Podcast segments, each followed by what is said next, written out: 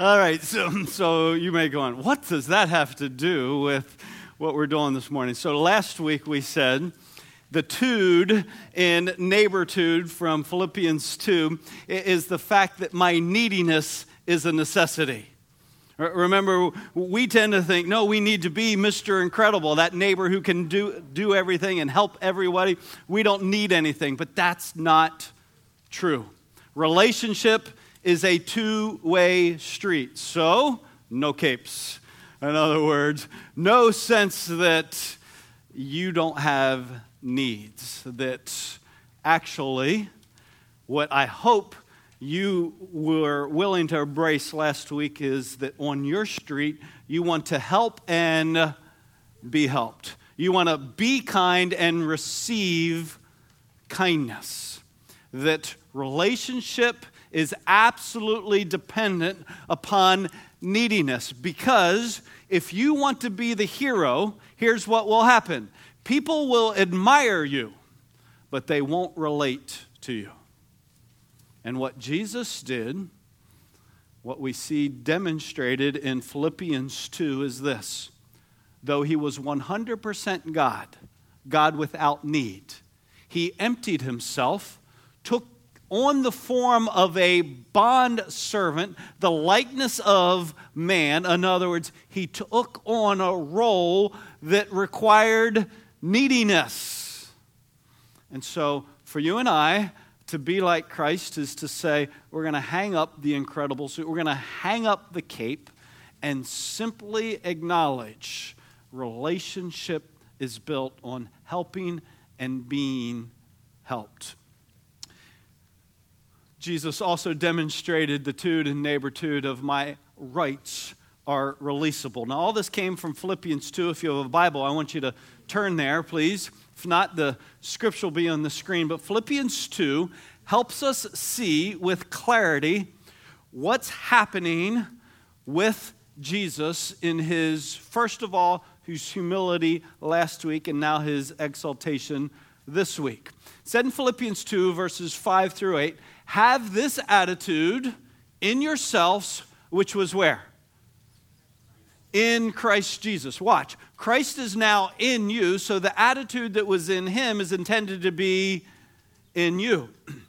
although, and here was the attitude, that although he existed in the form of God, he did not regard equality with God a thing to be grasped, but he emptied himself taking the form of a bondservant and being made in the likeness of men, being found in an appearance as a man, he humbled himself by becoming obedient to the point of death, even death on a cross. So it would have been easy last week and even this morning to say the attitude of Jesus is summed up in what one word here?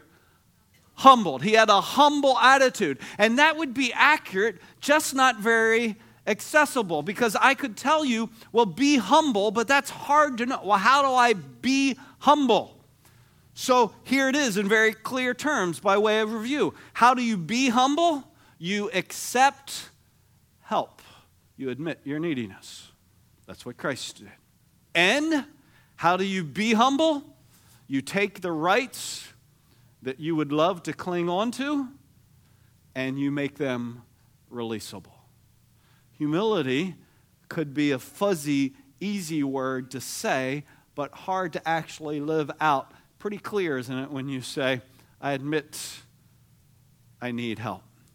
I had a number of people say to me last week, Well, I don't know, Doug. Eh, you know, I, I, don't like to accept help, but I've never thought about it as pride. I understand it may have been, not been overt pride, but ultimately it is pride to say, I don't need anybody to help me or i don't i just didn't want to put them out. No there's in rooted in that an issue of pride that says i will live as an island i don't need anybody else. That this is so crucial. It's not just a good idea. That is the manner by which jesus lived his life. I hope you captured that. Jesus lived a life that required others to help and that is the attitude that we want to have in ourselves. Now, you know what a pendulum looks like this? Back and forth. Philippians 2 does this. Philippians 2 5 through 8, swinging the whole, whole way this way, the humility of Jesus, demonstrated in neediness and releasing his rights. Now, the passage is going to swing not to middle, it's going to swing from that, the humility, the whole way to the exaltation. Watch verse 9. For this reason also, and to be clear, the reason is that because Jesus was obedient even to the point of death on a cross, God highly exalted him. So watch. He went from humiliated to exalted. How did God the Father exalt him? Well, it says, and bestowed on him the name which is above every name, so that at the name of Jesus, what will happen? Every knee will bow of those who are in heaven and on earth and under the earth, and that every tongue will confess that, say it with me, Jesus Christ is Lord to the glory of the Father. So, the pendulum goes from the humility of Christ, neediness, accepting help, releasing rights, to the exaltation of Christ. And the exaltation of Jesus is demonstrated in three particular aspects. First, he was humiliated in death, even death on a cross, but the Father raised him from the dead. Humiliated in death, but raised from the dead. Question like, like Lazarus was raised from the dead? No. Why not? Because Lazarus died again.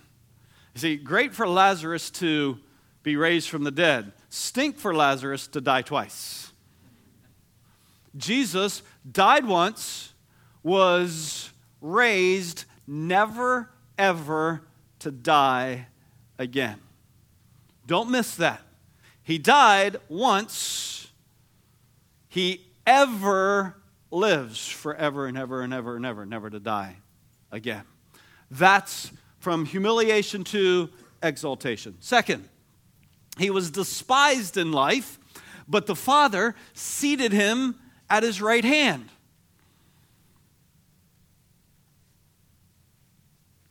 Was Jesus despised in life?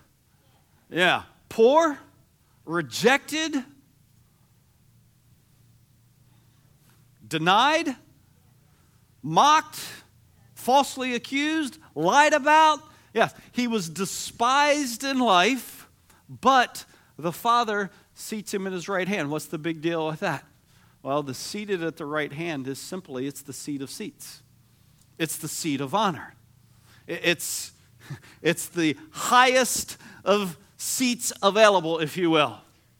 It's not just box seats, it's the seat of honor. And the Father said, Because you were obedient, even to the point of death, that you were rights released and took on neediness I will cause you to live forever. You will live forever, and and you will sit at my right hand. Now, watch this. This is interesting to me.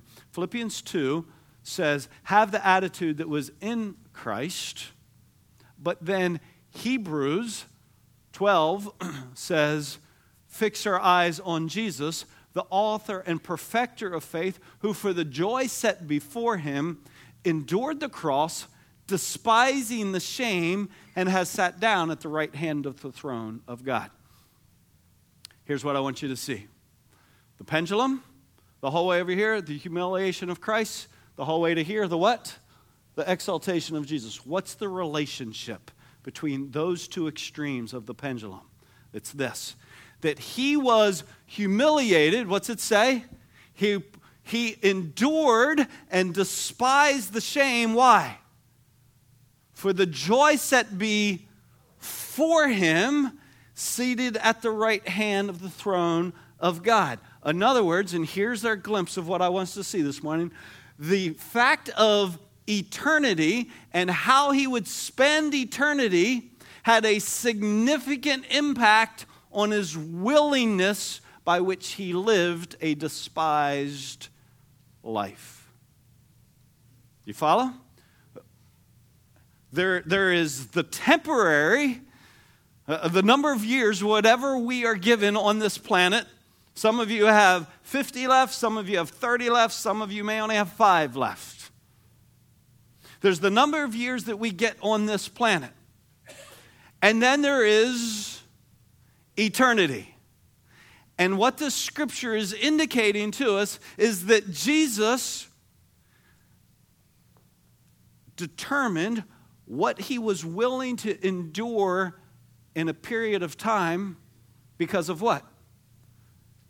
Because of what eternity would bring. He was willing to humble himself in life because there would be exaltation in eternity. He was willing to endure horrible death because there would be life eternal. One more aspect. He lived as a servant, but the Father gives him then authority in heaven and in on earth and in hell.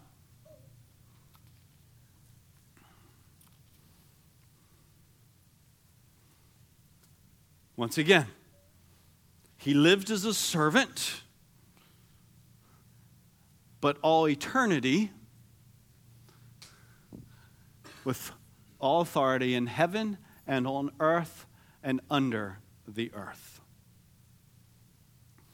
See, I want us to capture what the author is communicating to us this morning, and that is that this, this over here, eternity, ought to radically impact how we would engage in whatever period of temporary time we get on the planet. Which is hard to do. Because, uh, at least for me, I'll speak for me, it's easy to get caught up in what's happening in your life right now. What's happening in your family right now, what's happening in your career or in your business right now. And what the author is telling us in Philippians 2 is that Jesus endured and did what he did in the here and now, in the temporary life on the planet, based on the promise of what all eternity would hold. So, question Is eternity impacting how you are engaging in your days? because that can be hard to do. The, the reality is eternity impacting what you do, what you don't do. To think specifically now, is eternity and the reality of eternity impacting how you engage with your neighbors? How many of you have lived in multiple places in Jacksonville? Okay?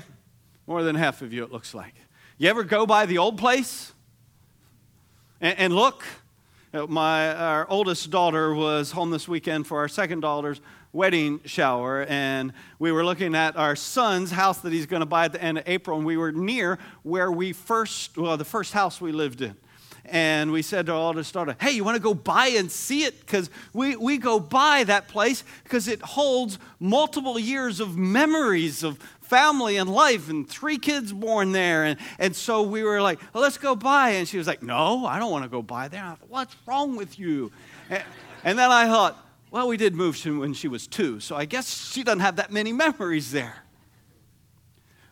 But it struck me when we go back, or when you go back, do you ever go back and replay the tape and think, wish I'd have done something different. I wish I would have wish I would have had a greater sense of eternity impacting my days. Because we, I was thinking, we lived off of Powers Avenue, Old Kings Road, Gelding, Turkey Scratch, very bad name, Rainbow Lake, Micanopy, and Cypress. Seven different places. Sometimes as short as a year, one time as long as 11 years. Kind of growing with the family. At each one of those, I can't go back and say with equal clarity, eternity really impacted how I engaged that street. But this is, this is the attitude of Jesus, who engaged in the humility and for a period of time for the exaltation that would never, ever end. So let me ask you a question Does eternity await you? Does eternity await your neighbors? Every single one of your neighbors, yes or no? Eternity awaits every single one of them. And here is what I think this passage ought to bring to our attention that at the name of Jesus, every every one of us and every one of our neighbors, every knee will bow and every tongue will confess that Jesus Christ is Lord to the glory of God the Father. Every knee is going to bow, every tongue is going to confess. I want you to do something. Just close your eyes for a moment. Okay, think about the people who live to your left. Think about the people to your right, across the street, down the street. You got them in your head? All right. Every single one of them is going to bow to Jesus. Every single one of them is going to confess Jesus is Lord. Now, open your eyes for a moment. The sign, early reveal this week, for our neighborhood this week is though this that all of us are on the same road, but there's going to be a divergent. What Jesus says, actually, two roads. One a narrow and one a broad road, a wide road. Which one of these roads is going to confess Jesus is Lord? Yeah, see, I want us to, we tend to think, well, th- the narrow way is the one that's going to confess that Jesus is Lord. And that's true. So is this road, though. All, every neighbor, past, present, future, that you will, you've ever had, will ever have, every one of your neighbors is going to confess Jesus is Lord. It's not a matter of if, it's only a matter of what? When. So, I think the text is ta- causing us to, to recognize that this eternal reality is that everyone, each one of them, without exception, is going to bow the knee and confess. So it's not, again, a matter of if, it's a matter of when. Some those that Jesus said would be on the narrow road, some will confess and bow in this life. For what gain? For the gain of salvation.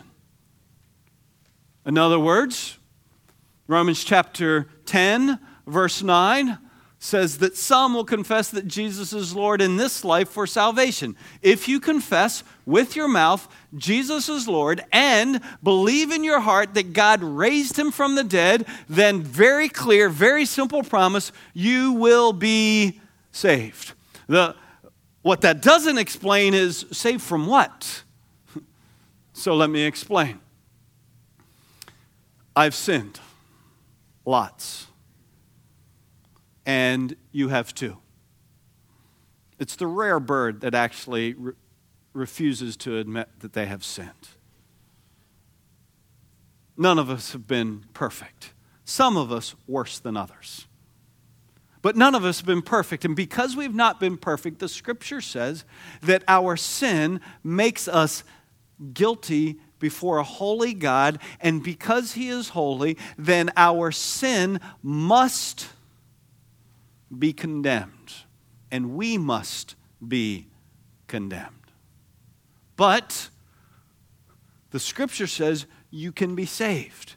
And you can be saved because Christ, who was without sin, offered himself on the cross in obedience to the Father, humbling himself and taking all of my sin and all of your sin and all the punishment that is intended to go with it, and he received it upon himself as our substitute. So that if you would trust in him, if you would believe in what he has done and acknowledge his lordship over heaven and earth and everything under the earth, that you would be saved. In other words, the wrath of God, the condemnation that you deserved, you'd be saved from. You'd be forgiven. You'd be free. That there would not be something that you could do to save yourself, but that you would be trusting in Jesus to do for you what you couldn't do for yourself. If you'll confess and believe in Jesus, you will be saved.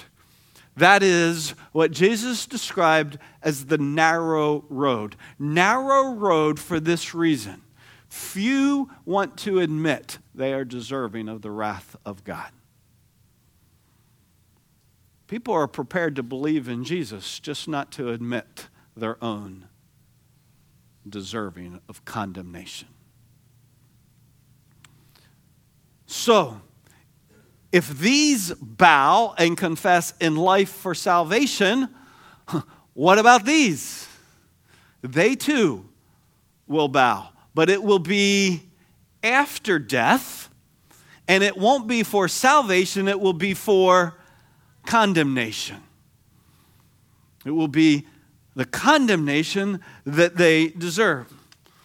And the scripture tells us this in Revelation 20, where the Apostle John says he sees this. He says, I saw a great white throne and him who sat upon it, from whose presence earth and heaven fled away, and no place was found for them.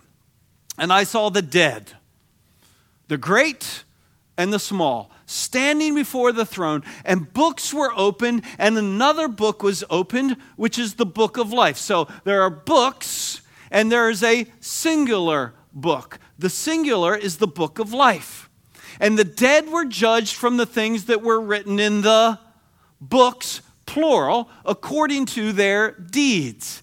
And the sea gave up the dead which were in it, and death and Hades gave up the dead which were in them. Why? Uh, because, remember what Philippians 2 says, that God highly exalted him and made him over all authority over heaven and earth and under the earth. So they, under his authority, all must appear before Christ. And they were judged, every one of them, according to their deeds, which, according to what we've just read, are written in the book or the books. Books, plural. The death, then death, and Hades were thrown into the lake of fire. That is simply what you and I would understand as hell.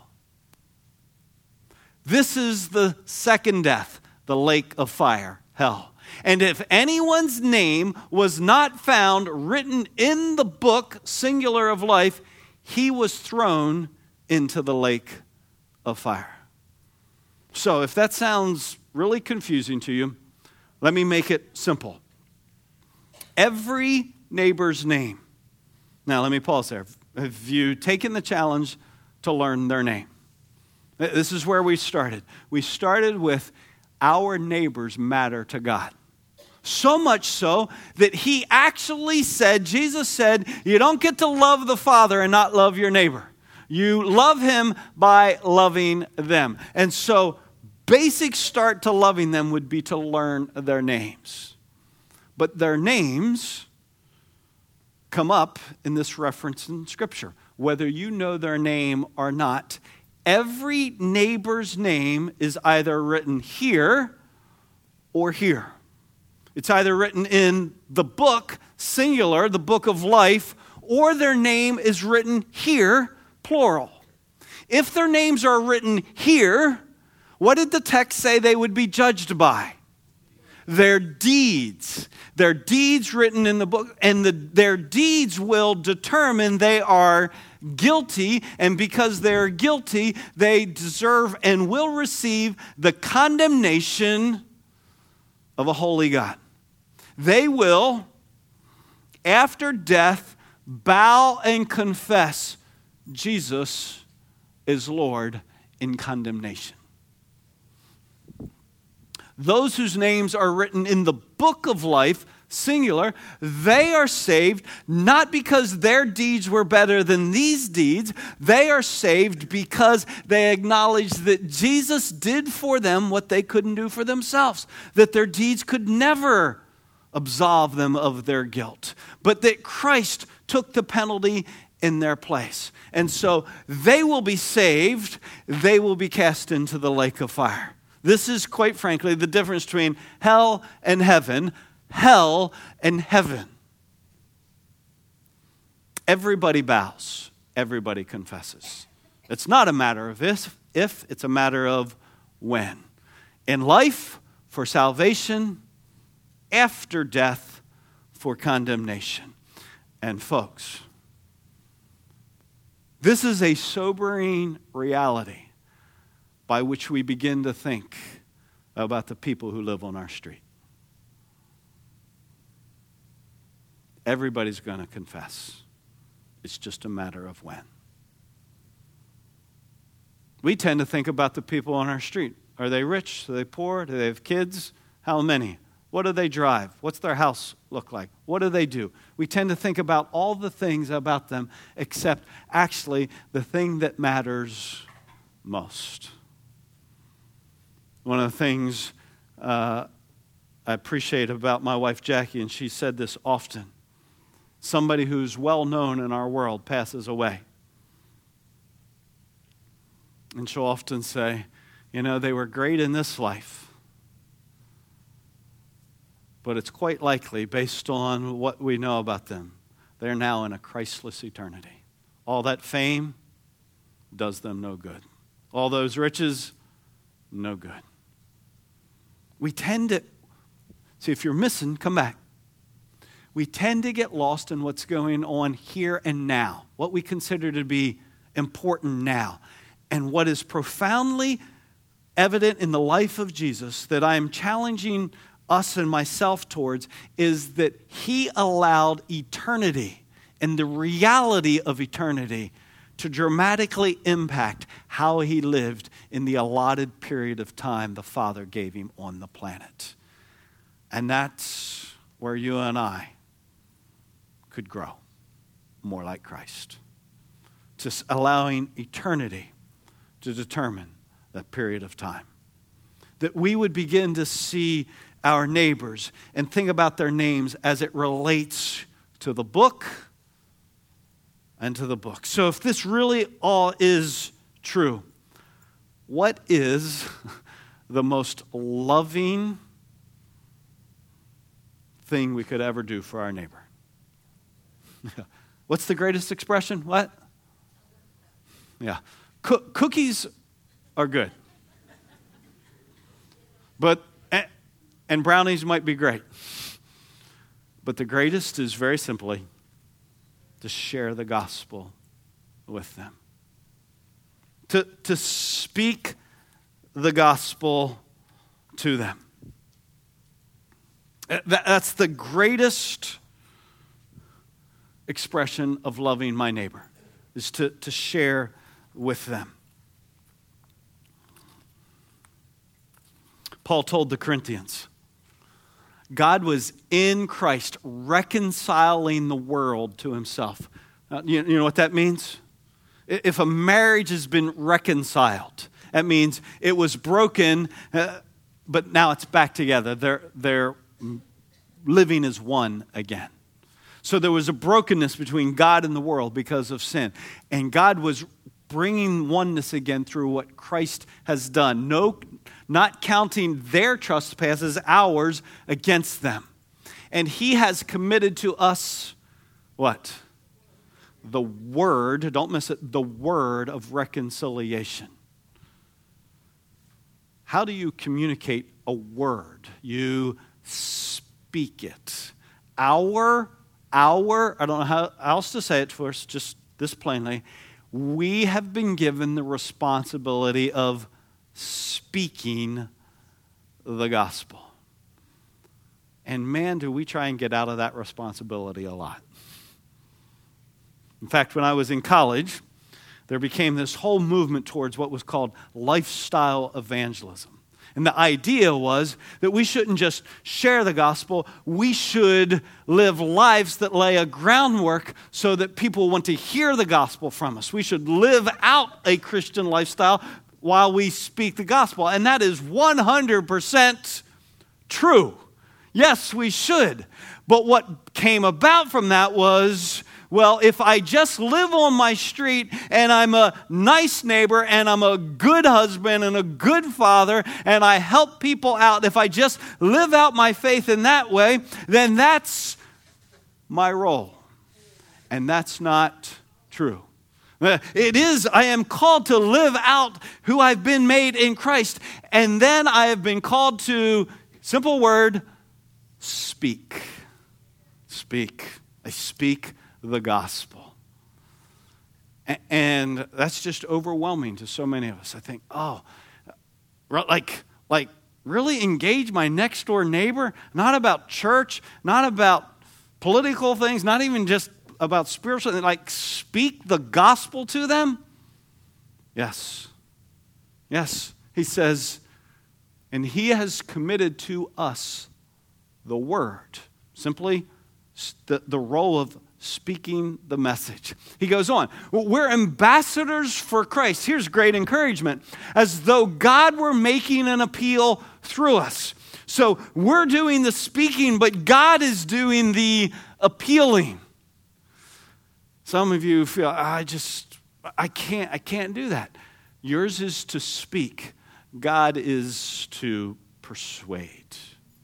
He is making the appeal. You are simply speaking the words. We beg you, he says, on behalf of Christ, be reconciled to God. Every one of our neighbors will confess Jesus. Some in life for salvation, many after death for condemnation. And our role, the reason that God has merged our stories with them, is no doubt so that we would take the opportunity to communicate the truth. Now, more encouragement for you. One of the things that I absolutely loved about learning the Good Samaritan this time is that not only was he different in the sense that he felt compassion instead of getting in the passing lane, he moved towards. And you remember then he knelt down and he got hands on. He bandaged him up and then he walked with him. But something I'd never seen before when he got to Jericho, what did he do? He involved others in the process. And that encouragement that sometimes we feel like, well, I can't do it all. That's right, you're not intended to do it all. Well, the beauty of the body of Christ is that we can be involved together, not only in blessing folks and ministering Christ, we can be involved together in speaking the truth of the gospel in this community. If you've ever lost hope for Jacksonville, let me give you renewed hope. Those are ambassadors for Christ located in our city. And that's just the CFC folks. Obviously, there are many other churches in Jacksonville who live all over this city who have been born again and are intended to be ambassadors, people who would speak the gospel on their streets. Man, our streets ought to be filled with the gospel. Just absolutely saturated. But this word of reconciliation that we have been received, we're so afraid to, to speak. And so, I want to encourage you in a way that we can involve one another. One of the greatest things that we've been able to do at the chapel together is power up clubs. Now, if you Maybe some of you know Power Up Clubs, others of you don't. So let me give a, just a brief. Here's how Power Up Club works together. Power Up Clubs, about 13 years ago, we decided to take traditional vacation Bible school, invite the community to come to our campus, and turn it upside down. And say, instead of inviting them to come here, we're going to put teams together and go into the community. When we go out, here's what we need to do a Power Up Club we need some grass. But not everybody has a yard. So lots of times we use a driveway. And this last year, there wasn't a driveway and there wasn't a yard, so we used a street. We didn't play dodgeball, we played dodge car. But, so a power up club happens on a yard, a driveway, even a street. And then you throw in a team of teenagers led by an adult from the chapel who come to that yard, driveway, or speak. And they bring a bunch of kids from the neighborhood who gather and they play games and they do really awesome skits and they teach them the Word of God and they speak the gospel to them.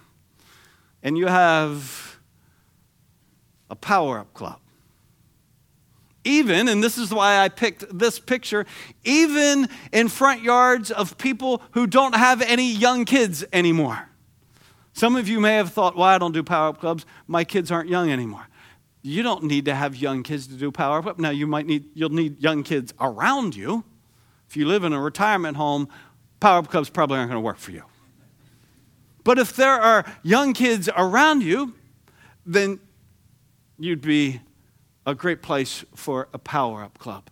And then your front yard with yourself and a team and kids, by God's grace, becomes a front yard where lives are changed. And it's happened to hundreds by God's grace.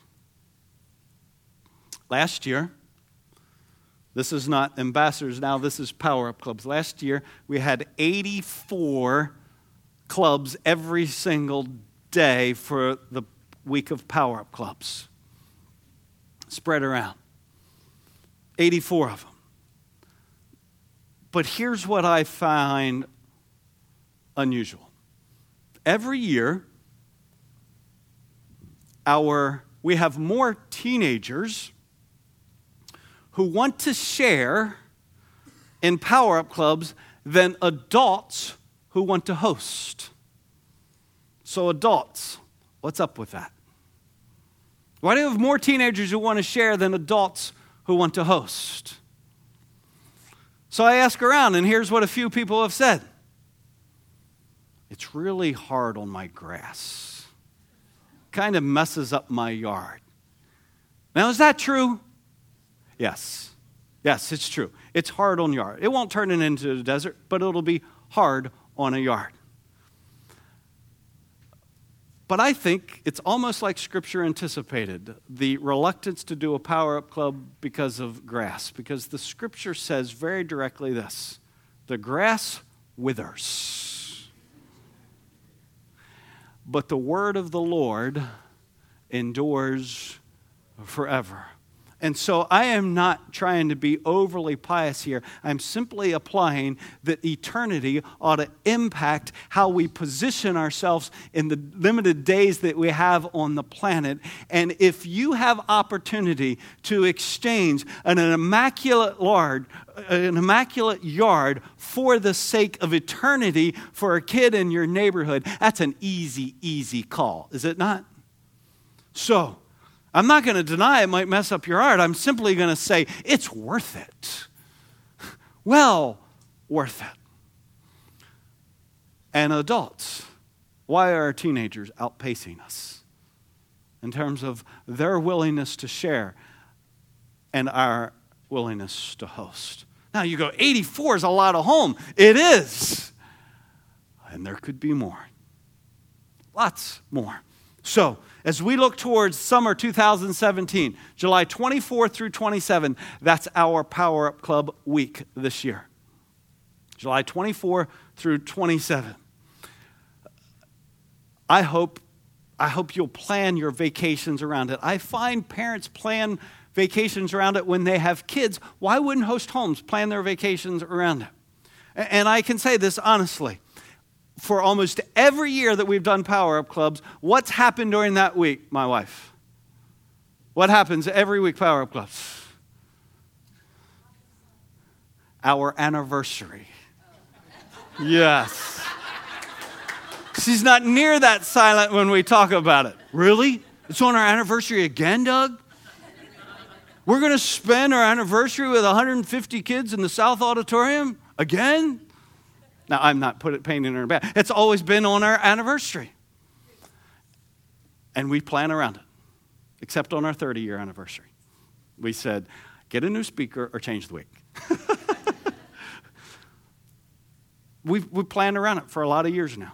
And I encourage you, it's worth it. It's simply a, another small way that eternity can impact how we see the period of time that God gives us on the planet. So that's our week. Adults, let's not allow our teenagers to outpace us. Now, you may have thought, wow, I've never thought about hosting. So, we're going to try something new this year. Sunday, April 2nd, we're going to give you a power peek. Isn't that cute? It's simply 15 minutes Uh, that spread all throughout that morning, before services, after service, 15 minutes for you to go. Not you're signing up, you're just learning. What's this really involve? What do I have to do? What don't I have to do? 15 minutes for you to learn, to take a peek, and then decide whether you would be a host home. So, I hope we will work together in speaking the gospel together in our community. We'll saturate the community again with the gospel.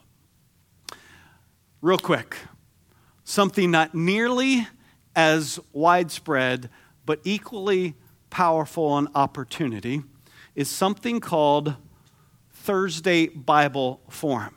15 years ago, at a men's retreat, actually, one of our members, Joel Senembrini, said, I want to go into a business and create an opportunity, now what I would call a power up club for adults in business, men and women. It started downtown in a conference room at Smith Hulsey Law Firm, where once a month on a Thursday, a number of Christians put money together to provide a free lunch to anybody who would come and invite a speaker. I do 9 to 12 each year and we come and we simply teach eternal truth in a business context. It's awesome. It's actually one of my favorite things to do. Really, to, to drive downtown, to walk into a law firm, and to stand in their conference room and to be able to share as freely as I'm sharing the gospel with you now, to do that in a business context. And rarely have I walked out and not thought, man, I wish more CFC people would bring. It's not just that you would come, that you would bring folks to it. And then it occurred to me, maybe I should tell them about it. so this has been going on really for like 15 years. And to my great fault, I haven't let you know. I teach Matt Russell, other evangelical pastors from around the city teach. And there's one downtown, Raymond James Building on the riverside, the South Bank, Rogers Towers Law Firm, their conference room. Florida Blue lets us take a room as big as we need to go on campus, 4,000 person campus, to go on campus and teach the truth. There's one down in St. Augustine. I'm not, don't, don't, be missing, don't be fuzzy here. I am not in saying you ought to do another Bible study. This is not for you to do another Bible study. This is an opportunity for you, if you work in one of these areas, to simply invite a coworker. Hey, you want to come to a free lunch? There's a speaker. It'll be about spiritual things. I promise. I, I try not to be boring, but to engage folks with real issues, including the gospel. It's a great opportunity. And shame on me for not telling you about it.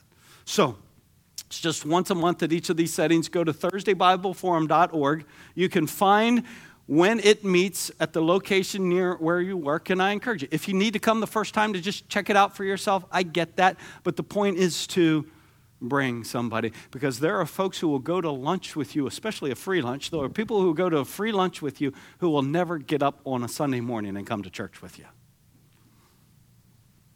And we get to teach the scriptures in the same way there. It's awesome, awesome, awesome, awesome. I hope we'll make the most of it. It's Power Up Club's business style. As we do it, here's the encouragement. Paul says to the Corinthians, When I came to you, brethren, I didn't come with superiority of speech or of wisdom, proclaiming to you the testimony of God. I determined to know nothing among you except Jesus Christ and Him crucified. I was with you in weakness and in fear and in much trembling. Folks, Paul's right there. Is that exactly what is keeping you silent? That you're afraid and trembling? You don't feel like you're smart enough or smooth enough or persuasive enough. And so instead of speaking, you're being silent. And Paul says, I felt all those things, but I spoke. My message, my preaching were not in persuasive words of wisdom, but in demonstration of the Spirit and of power, so that your faith would not rest on the wisdom of men, but where? On the power of God. See, the power to save is not in your persuasiveness. What's your role? What's the one word? Speak. It's the power of God that persuades and appeals. So don't think it's dependent upon wisdom and persuasiveness. Don't allow that lie to keep you silent any longer. Seize the opportunity that God has given you to speak in your neighborhood, to speak at work, to invite someone to hear somebody else speak at work, and believe it's the power of God. Now, that's your last blank, and I want us to declare something in song together. So you can put that away. We're going to read something from the scripture together, and then I'll lead us in a brief prayer, and we'll get to declare the power of the gospel that saves together in song. As the band sets up and you put that stuff away, here's what I want us to read together, okay? Here's what I, from Romans chapter 1, verse 16. Would you read it out loud with me? I am not ashamed of the gospel, for it is the power of God for salvation to everyone who believes. You believe that? You ashamed of it? What's our role? speak. Would you just, really, there in a quiet moment, there in your seat, would you bow your head? Doesn't have to be exotic or long or complicated. Would you simply tell the Lord, Lord, I accept my role to speak?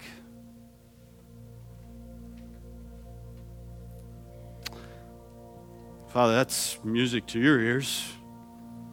We would accept our role, and I thank you that you will be faithful. As the one who saves, you'll be faithful with yours. Thank you for that. Would you use us to saturate this community with the spoken gospel in Christ's name? Amen. Let's stand together and let's declare the joy of the lost being saved. Lost are saved find their way at the sound of your great name. All condemned,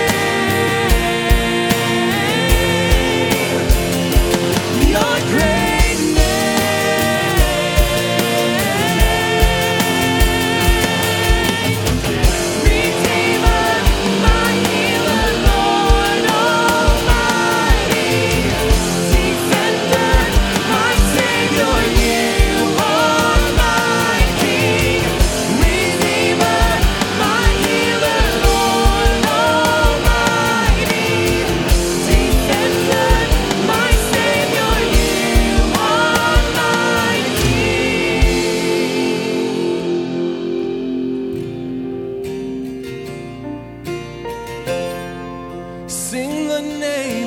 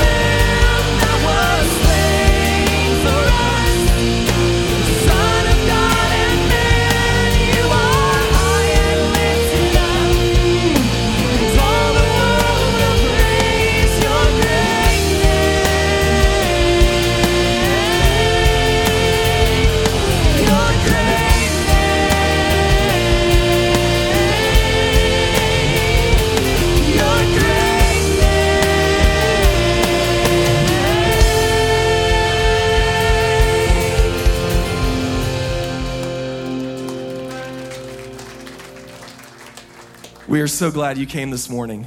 And as you go out those doors, remember that you are ambassadors for Christ. So let's go be ambassadors. Have a great day.